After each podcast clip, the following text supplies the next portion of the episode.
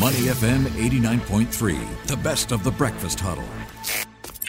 It's time for our regional roundup. Yeah, I know you love this segment where we take a look at headlines from around the region. So we've got Malaysia's next general election that is expected to cost more than 1 billion ringgit this year. We also have Indonesia's Joko Widodo, the president there his no show at the recent United Nations General Assembly. Just some of the headlines that we'll be touching on. On the line with me this morning is Sebastian Dettman, who is Associate Professor of Political Science, Singapore Management University. Good morning, Prof.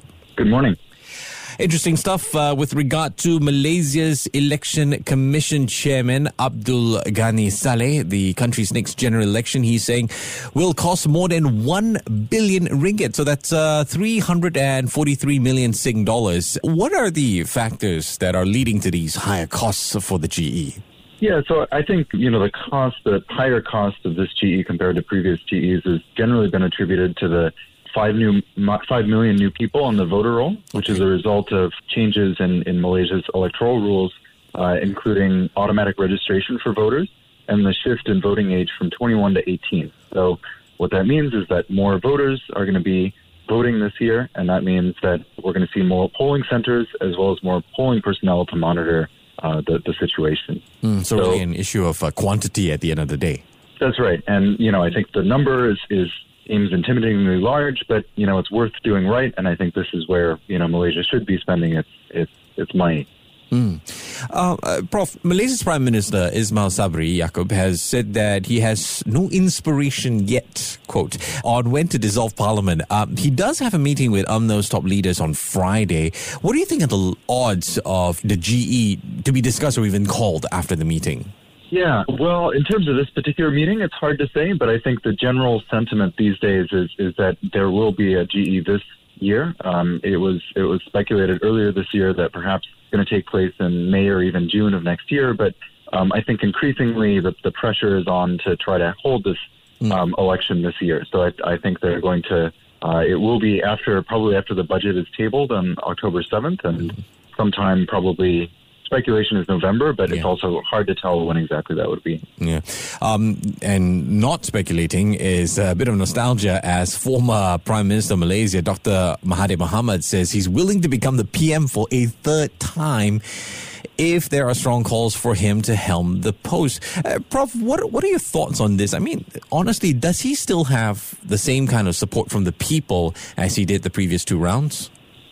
Uh, frankly, I would say no. I, I think um, I think his credibility has been significantly diminished mm. um, ever since the whole Sheraton move events, which uh, collapsed the government yeah. uh, that he was ruling in, yeah. in February of 2020. So uh, I think he, he's in terms of his trustworthiness, I think that's diminished quite a bit.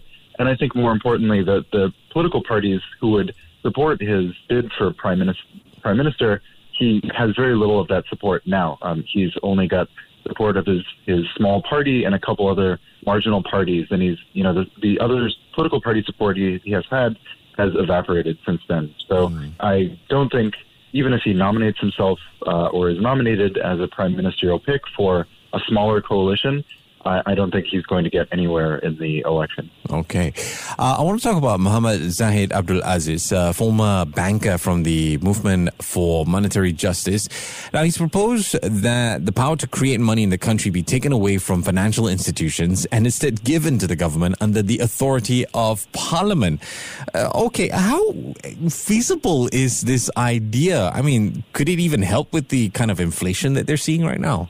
Um, you know, from what I understand, I mean, this, I'm no monetary expert, but I but I do think that this is a, a pretty fringe position, right? It's not necessarily a mainstream position to try to to give power to uh, the parliament to to create money, and and for the most part, you know, commercial banks play a large role in the creation of money, and this is what happens in most countries. Yeah. And Bank Negara Malaysia, the, the central bank of Malaysia, regulates um, monetary policy. So I think moving away from that and, and, giving more power to the parliament to create money, I think is a is a is a, a, kind of radical idea, and I think most people would not necessarily think this would be a, a good way to solve inflation and, and some of the other um, issues taking place. Yeah, I mean, I and I was thinking the same thing as you said. You were not a monetary expert. I started to question: mm. Are these guys monetary experts?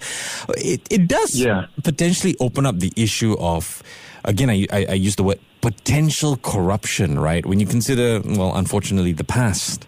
Yes, yeah, I think um, uh, you know there's varying levels of uh, of, of trustworthiness of, of Sure, MPs yeah. in, in, in Malaysia. And I think, yeah, um, there's already significant state intervention in Malaysia's Mm, economy, and you know, in some ways, that's produced strong economic growth and, and good uh, policy. But on, uh, in other ways, I think it's also encouraged forms of you know patronage and Mm. and kind of uh, rent seeking by by politicians. So Mm. I, I think uh, giving further powers in that regard um, wouldn't necessarily be good. Simply because, as you mentioned, one they're not experts, and second, they have their own incentives to. Mm. Uh, to create money and, and distribute money uh, for their own purposes. Uh, Prof, uh, let's turn our attention now to Indonesia, where uh, President Joko Widodo uh, didn't show up at the recent United Nations General Assembly. Uh, what do you think made him skip, or what are you hearing with regard to him skipping that meeting? I mean, when you consider that he's uh, the chair of the G20.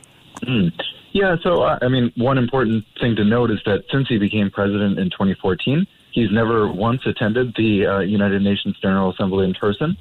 For example, he attended via video link last year. Um, so, um, you know, in, in that sense, it's it's not uh, unusual. Um, but I, but I do think, um, you know, more generally, Joko Widodo has, has always been more focused on domestic issues. He's been less of sort of an international internationally focused leader in, in, in ways that his predecessor, um, SBY or uh, Yudhoyono, uh, was. Um, and so, so the sort of explanation is that he's dealing with domestic issues, for example, rising fuel prices in Indonesia. So in September, earlier in this month, um, the government raised prices uh, about 30% for fuel. So obviously that's in a time of high inflation that's quite controversial. There's been demonstrations and so on. So at least officially, um, the explanation has been that he has to deal with these domestic issues. Okay, and yeah, he's not one for the geopolitical theater in that sense, uh, as you mentioned. Uh, Prof, uh, Thailand's finance minister is saying that the country's central bank is closely monitoring the baht weakness. No big concern at the moment, but how are they doing things differently on this front? And your thoughts on, on their management of uh, the inflation situation? Yeah, I mean, I mean you know, uh, I think my sense of, of what's going on in Thailand, as well as a lot, of, a lot of other countries in, in Southeast Asia, is that they're trying to keep uh, manage inflation through things like price caps and subsidies. So Thailand also has price caps on essential goods. They've recently extended diesel and electricity subsidies to alleviate um, some of the burden on, on, on consumers. Um, and they've sort of raised um, uh, interest rates uh, at sort of modest levels. So Okay. Um, that that will hopefully keep the, the currency relatively stable, or at least uh, not sliding more than it has, um, and also uh, help with some of this um, uh, inflationary uh, trends. All right. I've been speaking with Sebastian Dettman, who is Associate Professor of Political Science, Singapore Management University. Prof, I appreciate your time this morning. Take care and have a great day, yeah? Thank you. You too. To listen to more great interviews, download our podcasts at moneyfm893.sg or download our audio app. That's A W E D I O. Available on Google Play or the App Store.